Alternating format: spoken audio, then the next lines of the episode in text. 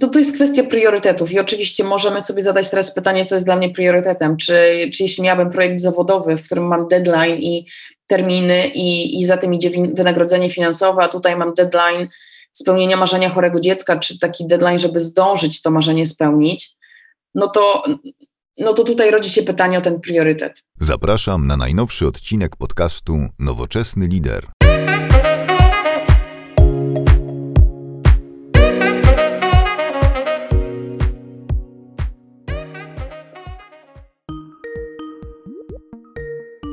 Dzień dobry, witam Was serdecznie w najnowszym podcaście Nowoczesny Lider. Pierwsze nagranie w roku 2021 i moim gościem jest dzisiaj Karolina e, Adamska-Woźniak, prezes zarządu Fundacji Mam Marzenie. Cześć Karolino. Cześć Sebastian, witam Cię serdecznie. Witam Państwa również. No właśnie, Nowy jest rok. nowy rok. Ja też się bardzo cieszę, bo udało mi się 2020 rozpocząć podcastem z Bianką Siwińską, która też bardzo dużo angażuje się w społeczność. Dzisiaj mamy również e, niesamowitą liderkę, społeczniczkę, inspiratorkę, organizatorkę i pewnie wiele innych jeszcze rzeczy, które robisz, Karolino. I cieszę się, że możemy odpocząć rok właśnie od takiej dyskusji. Nasza dyskusja rozpoczęła się już dużo wcześniej, czekaliśmy na technologię, o różnych ważnych tematach. Nie chciałem do nich może wracać w tej dyskusji, ale pojawiło się i dyskusja o Nowym Roku, i o szczepionkach, i o fake newsach, i tak dalej, i tak dalej. Także dużo ciekawych przemyśleń. E, Karolino, gdybyś mogła powiedzieć kilka słów o sobie. Czym się na co dzień zajmujesz? To dosyć trudne pytanie, Sebastian, bo ja zajmuję się wieloma rzeczami. Jestem, tak jak wspomniałeś, tak jak mnie nie przedstawiłeś, więc pewnie zacznę od tego, bo to wypływa absolutnie z mojego serca, czyli jestem społeczniczką i wolontariuszką prezeską Fundacji Mam Marzenie, czyli od 17 lat jestem wolontariuszką Fundacji Mam Marzenie, prezeską zarządu od e, lat 6.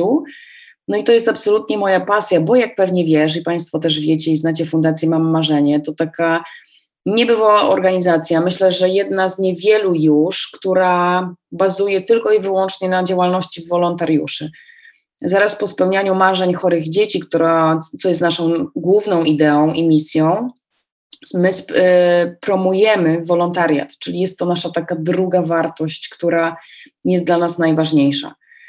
Więc y, to jest jeden fragment mojego życia. Zawodowo związana jestem z wielką korporacją i, y, no i tam rozwijam się zawodowo, tam też zarabiam na życie życie moje rodzinne, które też jest obfite i myślę, że też warto o tym wspomnieć, bo to trzeci element mojego życia, czyli życie rodzinne. Jestem mamą i macochą, e, mamą dwójki dzieci, macochą dla dwójki dzieci, czyli jestem tak naprawdę no, mamą dla czworga dzieci.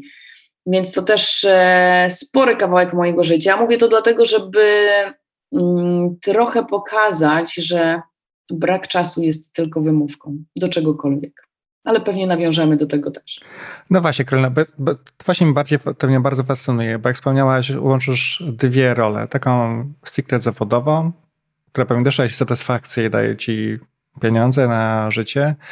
17 lat fundacji, to jest szmat czasu. Powiedz, jak zaczęła się w ogóle twoja przygoda z Fundacją Mam Marzenie? Że to nie było nic spektakularnego, bo ja często dostaję to pytanie i często ludzie pytają mnie o to, jak to się zaczęło. To nie było nic spektakularnego, to po prostu była myśl, która pojawiła się w mojej głowie i to była myśl, którą ja się zaopiekowałam, bo każdy z nas ma w głowie miliony myśli, które przylatują nam każdego dnia, każde, każdej minuty przez naszą głowę. I to była akurat myśl, którą ja chwyciłam, którą się zaopiekowałam. A myśl brzmiała tak, a może by zrobić coś dobrego dla drugiego człowieka albo dla kogoś.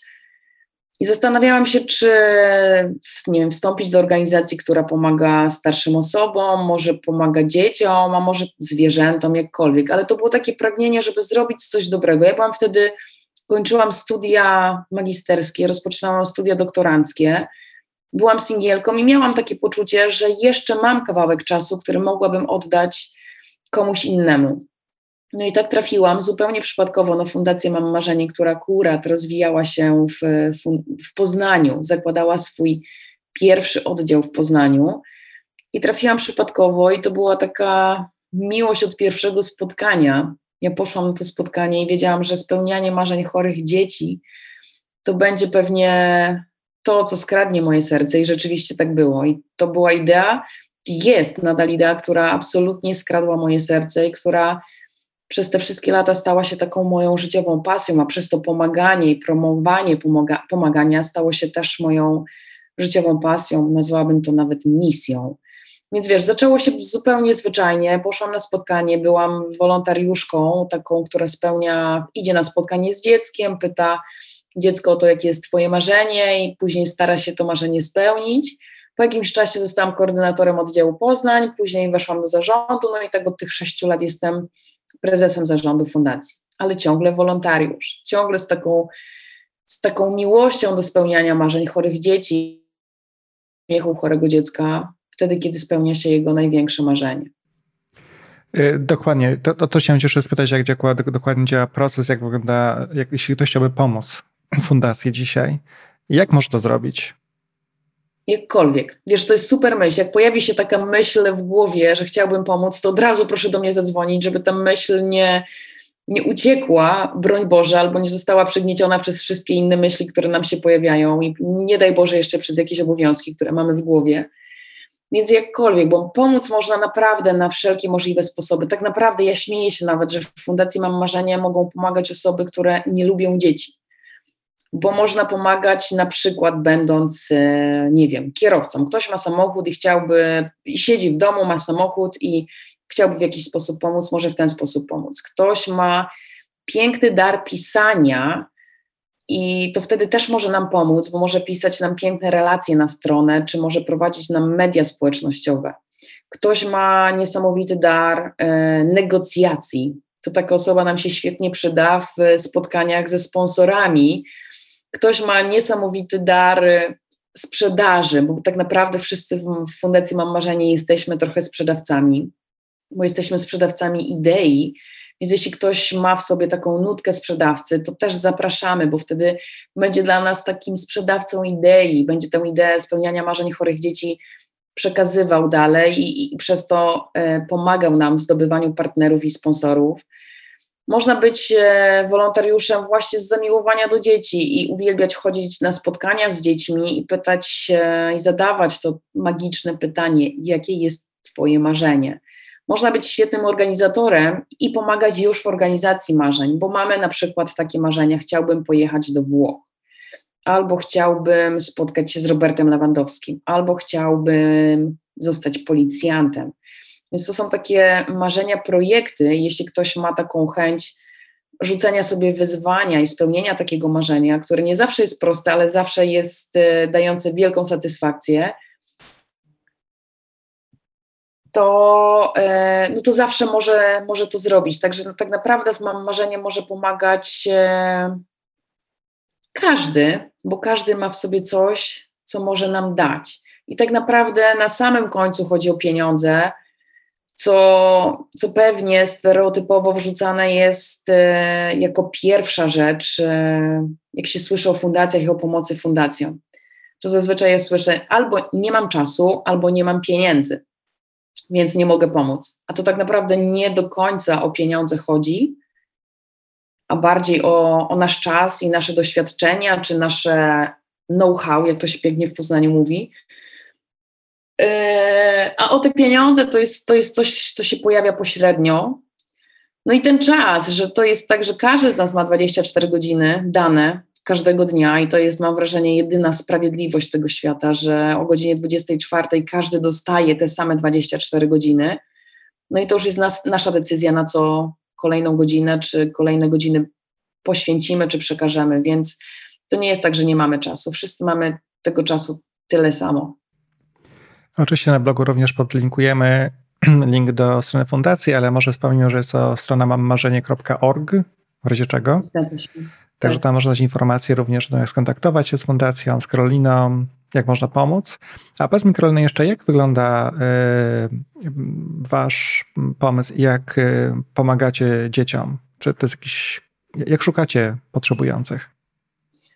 Do programu Fundacji Mam Marzenie kwalifikowane są dzieci, które cierpią na choroby zagrażające ich życiu, dzieci w wieku od 3 do 18 roku życia. Więc to są takie dwa warunki, dwa jedyne warunki. Czyli my dostajemy zgłoszenie od kogokolwiek, bo tak naprawdę ktokolwiek może zgłosić dziecko do programu fundacji, ktokolwiek, kto wie o istnieniu takiego chorego dziecka, I następny krok, który my wykonujemy, to jest skonfrontowanie, czy może rozmowa z lekarzem prowadzącym dziecko, czy rzeczywiście jest to choroba zagrażająca życiu.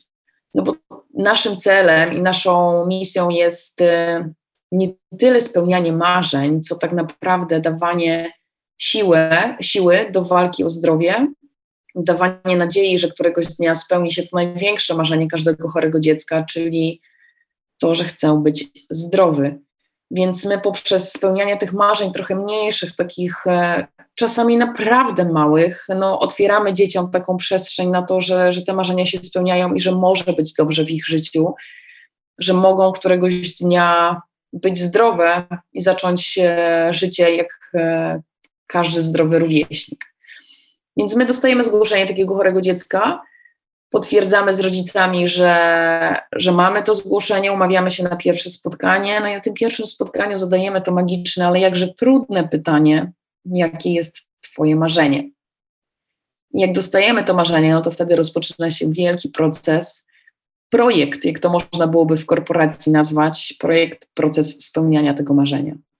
Wiesz, po 17 latach my naprawdę mamy wydeptane te ścieżki już i wiele marzeń się powtarza i to jest tak, że nie musimy otwierać zamkniętych drzwi, tylko te drzwi są przed nami już pootwierane, ale ja pamiętam początki Fundacji Mam Marzenie i te 17 lat temu to spełnianie marzeń wyglądało naprawdę zupełnie inaczej niż teraz ale było równie piękne, no bo finalnie prowadziło do, prowadziło do tego uśmiechu chorego dziecka, które jest chyba, może nie chyba, ale na pewno tą jedyną nagrodą, którą i taką nagrodą, czymś nie, niematerialnym, które, co my jako wolontariusze otrzymujemy.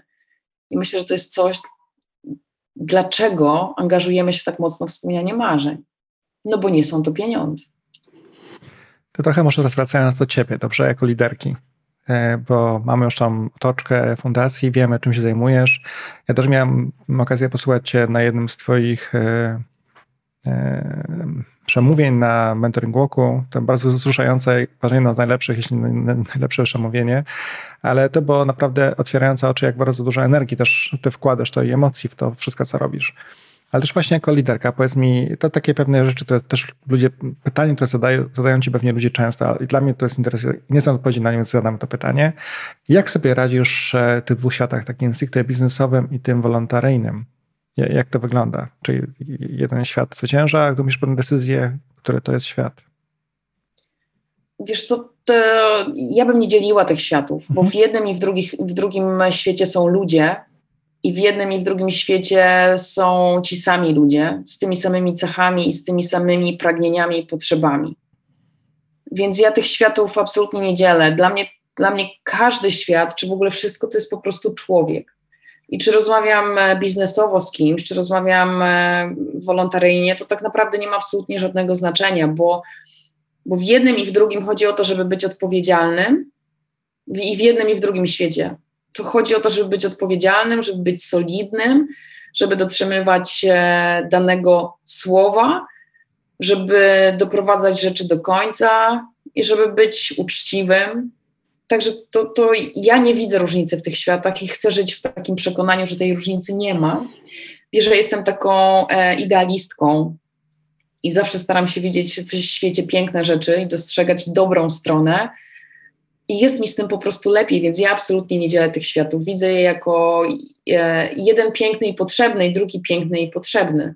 Że kiedyś śmiałam się, czy, czy na jednym z wystąpień też powiedziałam coś takiego, że my, jako Mam Marzenie, jesteśmy taką platformą, która łączy tych, którzy potrafią zarabiać pieniądze, czyli ten świat biznesu, czyli ludzie, ludzie, którzy mają takie kompetencje właśnie w zarabianiu pieniędzy i świetnie je rozwinęli i super, że oni je mają, a my jesteśmy tą, tą platformą, która łączy tych ludzi z ludźmi, którzy są w danym momencie w trochę gorszej sytuacji życiowej, bo właśnie pojawiła się jakaś choroba.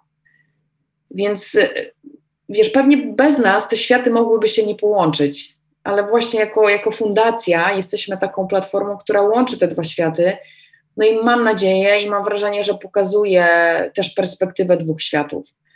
Fajnie, jak ten świat biznesu widzi też ten świat, gdzie potrzebna jest pomoc i pomaganie, No i dobrze dla tego świata, gdzie, który potrzebuje pomocy, że istnieje ten świat biznesu. To ja może doprecyzuję, bo y, dziękuję za wyjaśnienie. Mi chodzi o bardziej takie bardziej pragmatyczne problemy, o które pewnie nasi słuchacze mogą zadać sobie pytanie, a co jak będę miał kolizję między moją pracą zawodową? Mam taki swój deadline, wiesz, muszę coś dostarczyć, a to mam ważne wydarzenie fundacji w tym świecie pozapracowym.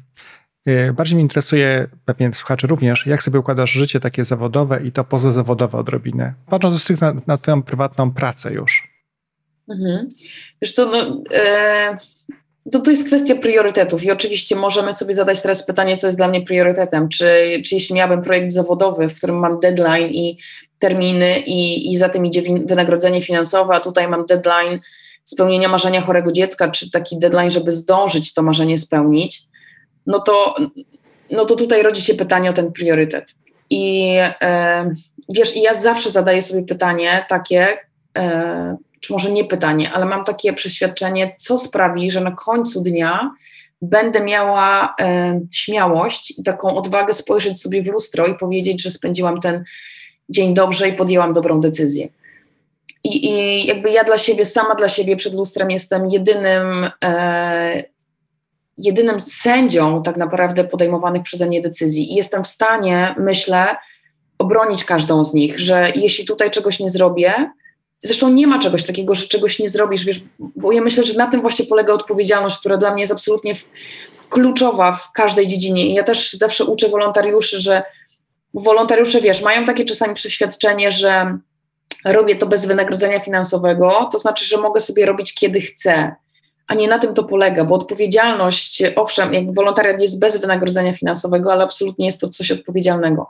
Więc jeśli, wracając do Twojego pytania, mam ten sam, tą samą godzinę i muszę podjąć decyzję, no to czasami takie decyzje podejmuję, ale szukam osób, które są w stanie wykonać za mnie albo pomóc mi w danym projekcie. Czyli mówię tutaj albo tutaj, nie jestem w stanie tego zrobić, ale proszę Ciebie, żebyś mi pomógł. I, e, no i to tak się dzieje, wiesz, no, myślę, że jako dorośli ludzie jesteśmy w stanie e, podejmować takie decyzje i jesteśmy w stanie też wiedzieć, jak będzie wyglądał nasz dzień i sobie to rozplanować i zaplanować, i ustawić te priorytety.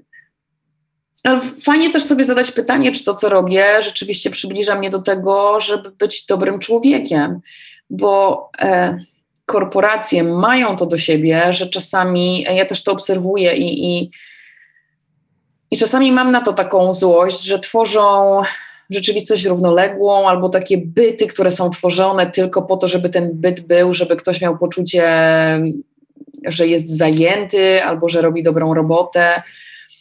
Także mam nadzieję, mam wrażenie, że słuchają mnie ludzie z korporacji i wezmą sobie to do serca, że, żeby naprawdę na koniec dnia zapytać się, czy to jest potrzebne, czy to jest rzeczywiście potrzebne. Ale nie mnie, żeby poczuć się, się zajętym i potrzebnym w korporacji, tylko trochę szerzej. Czyli znowu to jest druga rzecz, o której ja zawsze mówię, patrzeć trochę dalej niż na czubek własnego nosa czyli trochę szerzej zobaczyć, czy to jest naprawdę potrzebne światu.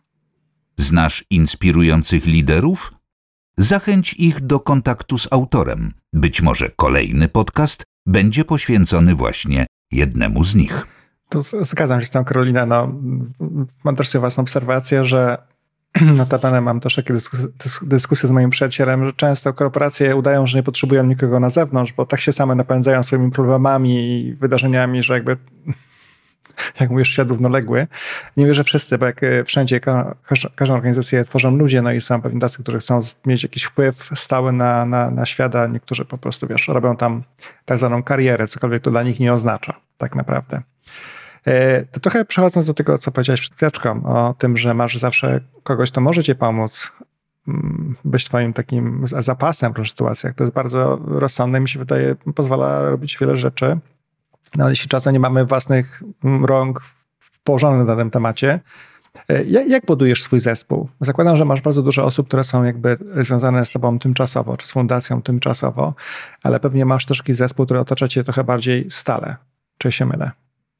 Tak, tak jest. No, w Fundacji Mam Marzenie mamy, mamy też strukturę. Mhm. Pomimo tego, że jesteśmy wolontariatem, nie jesteśmy korporacją, mamy strukturę i trochę wyglądamy jak korporacja, ale właśnie kierujemy się innymi zasadami. Wiesz, struktura polega na tym, że mamy 16 oddziałów w całej Polsce, czyli takich 16, wiesz, dywizji, mhm. jak to można byłoby nazwać w korporacji. I w każdym z tych oddziałów jest koordynator, czyli taki główny wolontariusz, który odpowiada za ten oddział, który buduje sobie swoją grupę wolontariuszy. Jest też, też zarząd, na którego czele stoję ja, i to jest pięcioosobowy zarząd. I nad nami też jest rada programowa, przed którą my całą sprawozdawczość zdajemy przynajmniej dwa razy w roku. I tak wygląda struktura Fundacji Mam Marzenie, więc e, mój najbliższy zespół to jest zarząd Fundacji Mam Marzenie, który wybierany jest na trzyletnią kadencję, chociaż my w tym zarządzie jesteśmy już e, na pewno dwie kadencje razem, więc znamy się naprawdę bardzo dobrze. Znamy swoje kompetencje, znamy swoje mocne strony, słabe strony, wiemy, jakie zadanie komu przekazać i kto będzie czuł się w nim e, dobrze. I myślę, że to jest, wiesz, to jest klucz do sukcesu żeby znać ludzi, z którymi pracujesz, ale znać ich nie z, z życia osobistego, czy z baletów, czy wiesz, z opowiadania dowcipów, tylko naprawdę znać ich mocne i słabe strony i na tym budować, bo wiesz, nie wyobrażam sobie, w zarządzie mam, mam na przykład fenomenalnego kolegę, który jest e, osobą bardzo analityczną, uwielbia tabelki, uwielbia sprawozdania, uwielbia dokumenty, regulaminy, może tworzyć te rzeczy i on się w tym e, sprawdza fantastycznie. Ja z kolei jestem bardzo daleko od tego. Ja, ja jakby jestem po, drugim, po drugiej stronie skali. No i wyobraź sobie teraz, że, że mnie ktoś daje zadanie stworzenia regulaminu, albo zrobienia sprawozdania, albo zrobienia jakiejś tabelki w Excelu, a jemu ktoś daje na przykład y, zadanie zdobycia sponsora albo pójścia na rozmowę z kimś, gdzie dla niego relacje nie są taką oczywistą, e, nie są dla niego łatwe. No myślę, że ani ja nie byłabym szczęśliwa, ani on nie, był szczęśliwy, nie byłby szczęśliwy i po jakimś czasie to jest najłatwiejsza droga do wypalenia zawodowego, a w fundacji przez to, że mamy dużo, nie ma tego spięcia, jakie jest w korporacji, nie ma tych E, wiesz, tych wszystkich przepisów, regulaminów, mamy taką możliwość i mamy taką przestrzeń, żeby poobserwować siebie i naprawdę sprawdzić, w czym czujemy się dobrze. I mogę sobie sprawdzić ja sama, bo, bo mogę sobie ja sama, czy każdy inny wolontariusz e, wziąć zadania i zobaczyć, czy jest mi z nimi po drodze, czyli ja sama mogę siebie poznać ale mogę też poznać moich kolegów. I to jest, myślę, klucz naprawdę do budowania fantastycznego zespołu. Bo pewnie wiesz, że jak są dwie takie same osoby w zespole, to jedną za dużo. No tak. Więc, tak. I to jest, wiesz, i to jest fenomenalne i fantastyczne, chociaż wiem, że łatwiej po drodze nam z osobami, które nam przyklaskują i które powiedzą, czuję to samo jak ty, co ty, mam to samo, poszłabym z tobą na spotkanie, czy zrobiłabym to samo co ty, też nie lubię tych tabelek, ale to nie o to chodzi, jeśli chce się budować jakąś strukturę i organizację, która jest silna i wartościowa. Także wiesz, e, i to jest myślę, że wielki sukces Fundacji Mam Marzenie, że my mamy tę przestrzeń na to, żeby sprawdzać swoje kompetencje, mocne i słabe strony i żeby na nich budować. Bo tak sobie myślę i to poddam Państwu pod taką refleksję, czy Państwo rzeczywiście wiecie, w czym jesteście dobrzy i jakie są Wasze talenty.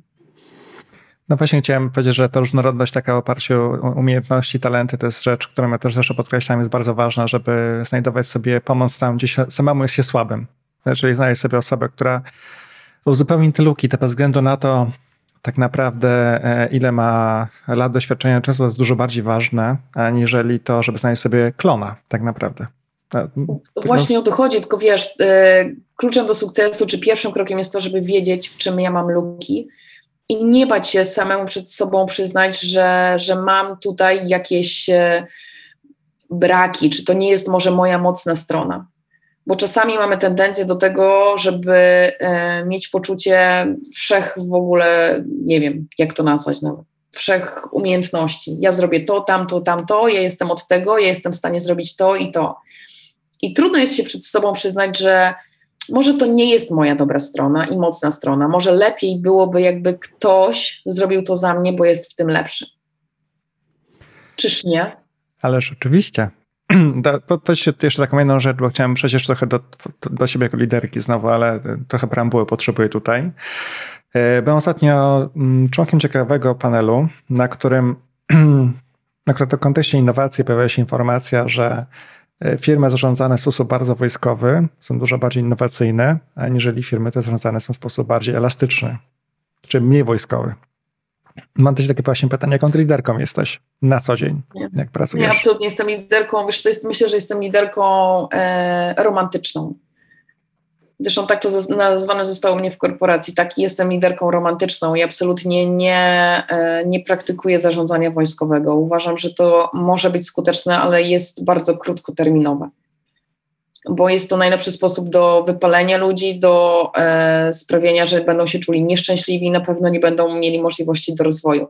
Więc ja jestem liderką romantyczną, która uważa, że każdy człowiek jest e, dobry, jeśli, jeśli się mu na to pozwoli jeśli da mu się tą, tę przestrzeń, tak, jeśli się jemu zaufa przede wszystkim, wiesz, bo wyobraź sobie, że my w Mam Marzanie właśnie mamy taką strukturę, mamy około 400 wolontariuszy działających w całej Polsce, więc ja nie wyobrażam sobie zarządzać taką organizacją, jeśli nie miałabym zaufania do ludzi. Bo przekazujemy pieniądze na zakup sprzętu, na zakup jakiegoś marzenia, przekazujemy pieniądze najpierw koordynatorom, później wolontariuszom. I wiesz, bez tego zaufania i ja myślę sobie, że byłabym liderką, która pewnie kupowałaby każde marzenie.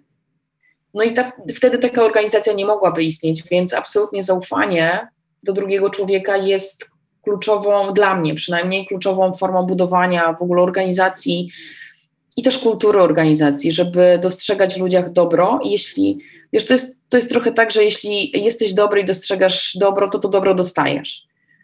I jeśli mówisz o tym, że takie cechy są dla ciebie ważne i że to nie chodzi o kontrolowanie, o sprawdzanie, o szukanie czarnych teczek, ja w ogóle nie znoszę tego typu e, podejścia do życia, że, że wiesz, miałam taki w trend zrobię. Miałam taką e, rozmowę e, z pewnym liderem też w wielkiej organizacji i on opowiadał, siedzieliśmy sobie przy kawie, on opowiadał mi, że e, remontuje dom ja mówię do niego, a to pokaż mi, jaki masz coś tam, jakieś zdjęcie, bo on mówi, że ma super blat, wybrał super blat. Ja mówię, to pokaż mi ten super blat, pokaż mi zdjęcie tego swojego super blatu. I on wziął ten telefon, przeglądał, przegląda tę galerię zdjęć i mówi, przegląda, przegląda, przegląda i mówi, wiesz, nie mam tego zdjęcia superblatu, mam za to wszystkie zdjęcia e, niedociągnięć, które pracownicy w tej kuchni zrobili. Czyli, że tu krzywo, że tu niedomalowane, tutaj niedokręcone, tutaj zepsute. I pomyślałam sobie, jaki to musi być lider w korporacji, jeśli on zbiera tylko takie dokumenty, nie karmiąc się tak naprawdę niczym dobrym, bo nie był w stanie pokazać mi tego pięknego blatu. W tym telefonie miał tylko błędy i braki, nie swoje, a innych. I była to dla mnie taka refleksja, którą nie podzieliłam się z nim, ale być może będzie słuchał i będzie wiedział, że o niego chodzi, że warto mimo wszystko dostrzegać te dobre rzeczy w ludziach, bo te dobre rzeczy są. Bo ta pewnie cała kuchnia nie byłaby możliwa bez tego zaangażowania tych pracowników i to, że ktoś zrobi jakiś błąd, wszyscy robimy błędy. Po prostu. Więc y, tak, dostrzegajmy te dobre rzeczy, nie pstrykajmy tylko zdjęć błędów. E, Karolina, to jeszcze jedno pytanie, jeśli pozwolisz. I po, podczas całej dyskusji nie padła nazwa Twojej firmy. Pewnie ktoś będzie chciał to sprawdzić na LinkedInie, tak czy siak, ale chciałbym zadać jeszcze pytanie, bo też, to też, ja też słyszę tego typu, tego typu pytania bardzo często, rozmawiając z osobami ogólnie o działaniach poza firmą. E, że firmy, niektóre jakby zgadzają się z tym pełni, widzą taką wartość, a niektóre wręcz zakazują. Na przykład pan ktoś kiedyś spytał, jak to się dzieje, że nagrywam podcasty, czy firma mi tego nie zakazuje? Ja mówię, jakby w ogóle to pytanie, ja, ja go nie rozumiem, powiem szczerze, ale jakbym zakazywała, to bym się z nie zwolnił. Ale jakby takie są też wiesz, ludzkie dylematy. Powiedz mi, jak też twoja firma reaguje na twoją pracę wolontaryjną i jak sobie układasz relacje w ten sposób? Bo dla, dla mnie to jest olbrzymia wartość tego, co robisz. Również dla firmy, to je pracujesz. Wiesz, chciałabym, żeby tak było, ale mam wrażenie, że te, te światy są totalnie odrębne, że u mnie w firmie wiedzą, że ja jestem zaangażowana tutaj w, no tak bardzo mocno, no bo, no bo to nie jest zwykłe pomaganie, czy zwyczajne pomaganie, to jest zaangażowanie już z wielką odpowiedzialnością. Jako prezes zarządu tak wielkiej organizacji, no mam też wielką odpowiedzialność i mm, i marzyłoby mi się, żeby w firmie dostrzegano te cechy, czy te moje kompetencje, które mam poza firmą. I tutaj nie będę tak optymistyczna, niestety, bo, no bo tak się nie dzieje. Miałam ostatnio taką rozmowę a propos awansów w firmie właśnie i dostałam pytanie, a co robisz w firmie, żeby firma cię zauważyła? I odbiłam to pytanie, a dlaczego firma nie zauważa tego, co robi poza firmą? Więc to są takie trochę dwa odrębne, odrębne dla mnie światy i nie łączę jednego z drugim, co dla mnie jest smutne, bo myślę, że można byłoby na tym bardzo mocno zbudować, a nie, a nie dzielić. Można byłoby spełnić dużo więcej marzeń chorych dzieci przy współpracy, czy można byłoby w firmie sprawić, że pracownicy też poczuliby się zaangażowani coś nowego, innego, czy poczuliby inną wartość niż tylko wartość KPI-ów, które są.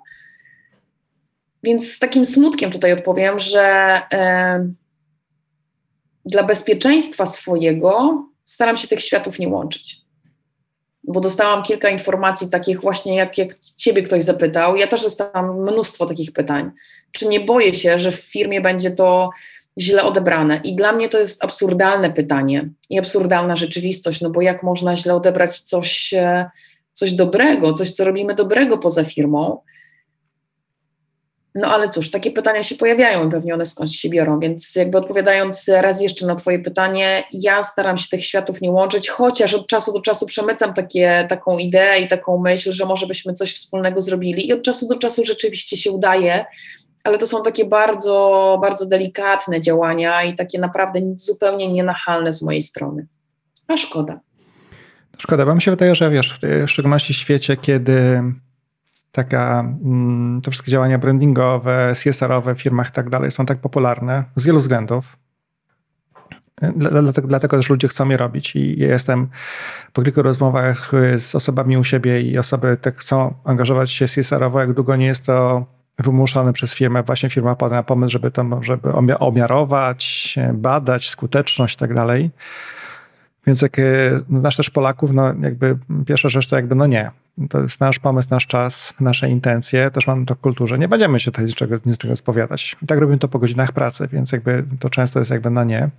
Co innego może jak jest to w godzinach pracy. No to wtedy możemy dyskutować, jakby jakie są benefity i tak dalej. To, to w pełni rozumiem. Także to jest ciekawe, co powiedziałaś bardzo, bo to, to właśnie wiele osób e, ma takie, wiesz, e, myślę, mm, dylematy, co z ich karierą. I, no i część osób decyduje się po prostu skupić tylko na firmie. I to, jak mówiliśmy wcześniej przed podcastem, e, jest x sposobów budowania swojej marki osobistej, oczywiście każdy ma własny wybór, ale wiele osób jakby świadomie tego nie robi, albo nieświadomie tego nie robi.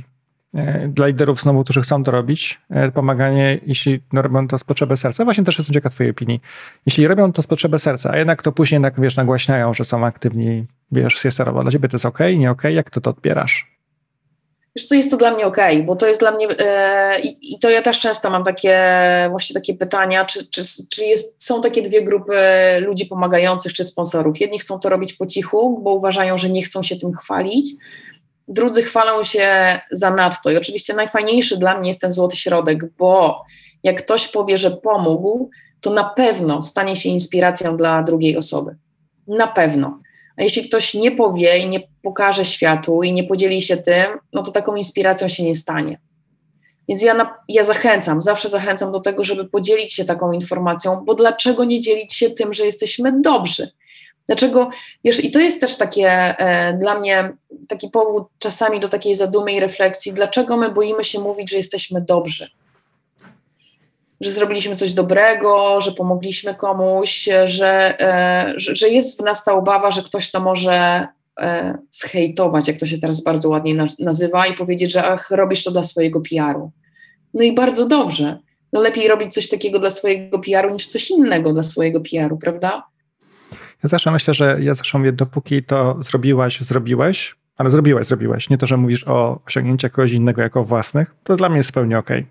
To jest super, to, jest to właśnie jest mówisz. Super. I to jest super, bo, bo, bo, pięknie jest robić. No, tak jak mówisz, że najpierw zróbmy, później się o tym chwalmy, a nie najpierw opowiadajmy i uprawiajmy storytelling, a później za tym nic nie idzie.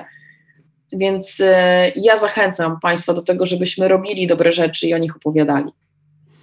Bo to właśnie napędza też, bo te, też, ja, te, też pewnie pamiętamy, nie wiem w jakim wieku nie jesteś o to pytać, jesteś, ale pamiętam już wszystkie te afery na początku e, wczesnego po PRL-u tak naprawdę. Z dużymi fundacjami to się pojawiało, nie wiem czy pamiętasz, ale no to też nie wtedy przy, mm, nie przygotowało dobrego wejścia uczciwych, dobrych fundacji na, na rynek, tak naprawdę. No bo jak wiadomo, prasa nagłośniła te wszystkie złe sytuacje. Więc tym bardziej, moim zdaniem, wiarygodne osoby to też masz wokół siebie, bo też obserwuję oczywiście i galę, którą organizujesz, i twoich gości, których posiadasz. Są według mnie dobrymi notariuszami, jak się tak mogę powiedzieć, tego, co robisz. Ty i fundacja oczywiście. Absolutnie tak. No wiesz, my jako, bo to, to zazwyczaj tak jest, że jest jakaś afera w jakiejś fundacji i to wtedy rikoszetem dostają wszystkie fundacje, bo, bo jako, jako ludzie nie mamy tendencji do tego, żeby wejść w szczegóły takiej informacji, tylko jest napisane fundacja, nie ma znaczenia jaka. Skoro ja jestem fundacją, to znaczy się, że u nas robi się to samo. I to jest trudne, naprawdę to jest trudne, bo, bo wiesz, to jest czasami takie wygrzebywanie się, czy, czy najpierw musisz udowodnić, że ty jesteś dobry. Musisz udowodnić to światu, bo przecież ktoś tam kiedyś zrobił jakąś aferę. I tak, i to jest smutne, ale rzeczywiście z tym się też e, borykamy. Ale ja, ja zawsze też mówię, zapraszam na, na naszą stronę internetową, gdzie są sprawozdania finansowe. Ja też chętnie porozmawiam z każdym, bo też w trakcie tej swojej 17-letniej działalności słyszałam dużo różnych pomysłów na, na to, jak takie fundacje mogą działać. Także ludzie mają naprawdę niesamowitą wyobraźnię, tylko to się kończy tylko na wyobraźni, a nie na działaniu właśnie. Dlatego ja zawsze mówię, jeśli coś zrobiłeś, super, to chodź o tym porozmawiamy, ale tylko jeśli coś zrobiłeś, nie, nie jeśli przeczytałeś. Kalina, w takim razie ostatnie pytanie, obiecuję już dzisiaj. E, czego życzysz sobie i słuchaczom 2021? Wiesz, czego sobie życzę? Przeczytałam ostatnio takie piękne życzenia e, Simona Sajneka, pewnie go znasz. I on pięknie napisał e, kilka takich życzeń na nowy 21 rok, ale pierwszy z nich brzmiało, i myślę, że ono jest bardzo adekwatne w tych e, dzisiejszych czasach, żebyśmy byli otwarci na pomaganie. W obie strony, żebyśmy doświadczali pomagania, czyli żebyśmy dawali pomaganie innym, żebyśmy dawali siebie innym, tym, którzy tego pomagania potrzebują, ale żebyśmy my też nie bali się e, brać e, pomoc od innych, bo to wtedy nas też uwrażliwia. Więc ja życzę sobie, żebyśmy byli otwarci na pomaganie w obie strony. Bardzo dziękuję słuchaczom. A słuchaczom życzę zdrowia przede wszystkim, ale, ale myślę też, że, że takiej dobrej energii i dostrzegania, wdzięczności. Wdzięczności za każdy nowy dzień, bo jest on, nie jest on oczywistością, więc życzę Państwu, żebyśmy byli wdzięczni za każdy nowy dzień i żebyśmy, życzę Państwu, żebyście pod koniec takiego dnia mieli poczucie satysfakcji ze spędzonego dnia i jak staniecie Państwo przed lustrem, żebyście mogli powiedzieć, to był dobry dzień, i że czuję przyjemne uczucie zmęczenia po wysiłku, który się opłacił. Też ostatnio, ostatnio, bo może skorzystamy z okazji i podniesiemy trochę wiarę ludzi w pewne procesy, czy też nakłonimy jakieś osoby, zaszczepisz się? Ja oczywiście, absolutnie tak. Wierzę w szczepionki, wierzę w naukę, wierzę w lata badań klinicznych i doświadczeń. Tak, jeśli będę mogła, będę pierwszą, która się zaszczepi. W swojej grupie oczywiście. Bardzo dziękuję za rozmowę. E, bardzo Dziękuję. miło Cię było zobaczyć i usłyszeć. E, życzę powodzenia oczywiście fundacji i, i, i ja za, oczywiście podlinkuję wszystkie materiały, które będą związane z, i z fundacją, i z tym, co robisz, i, i z Tobą oczywiście również. Super, bardzo, bardzo dziękuję. Dziękuję serdecznie za wysłuchanie tego podcastu. Do usłyszenia w następnym.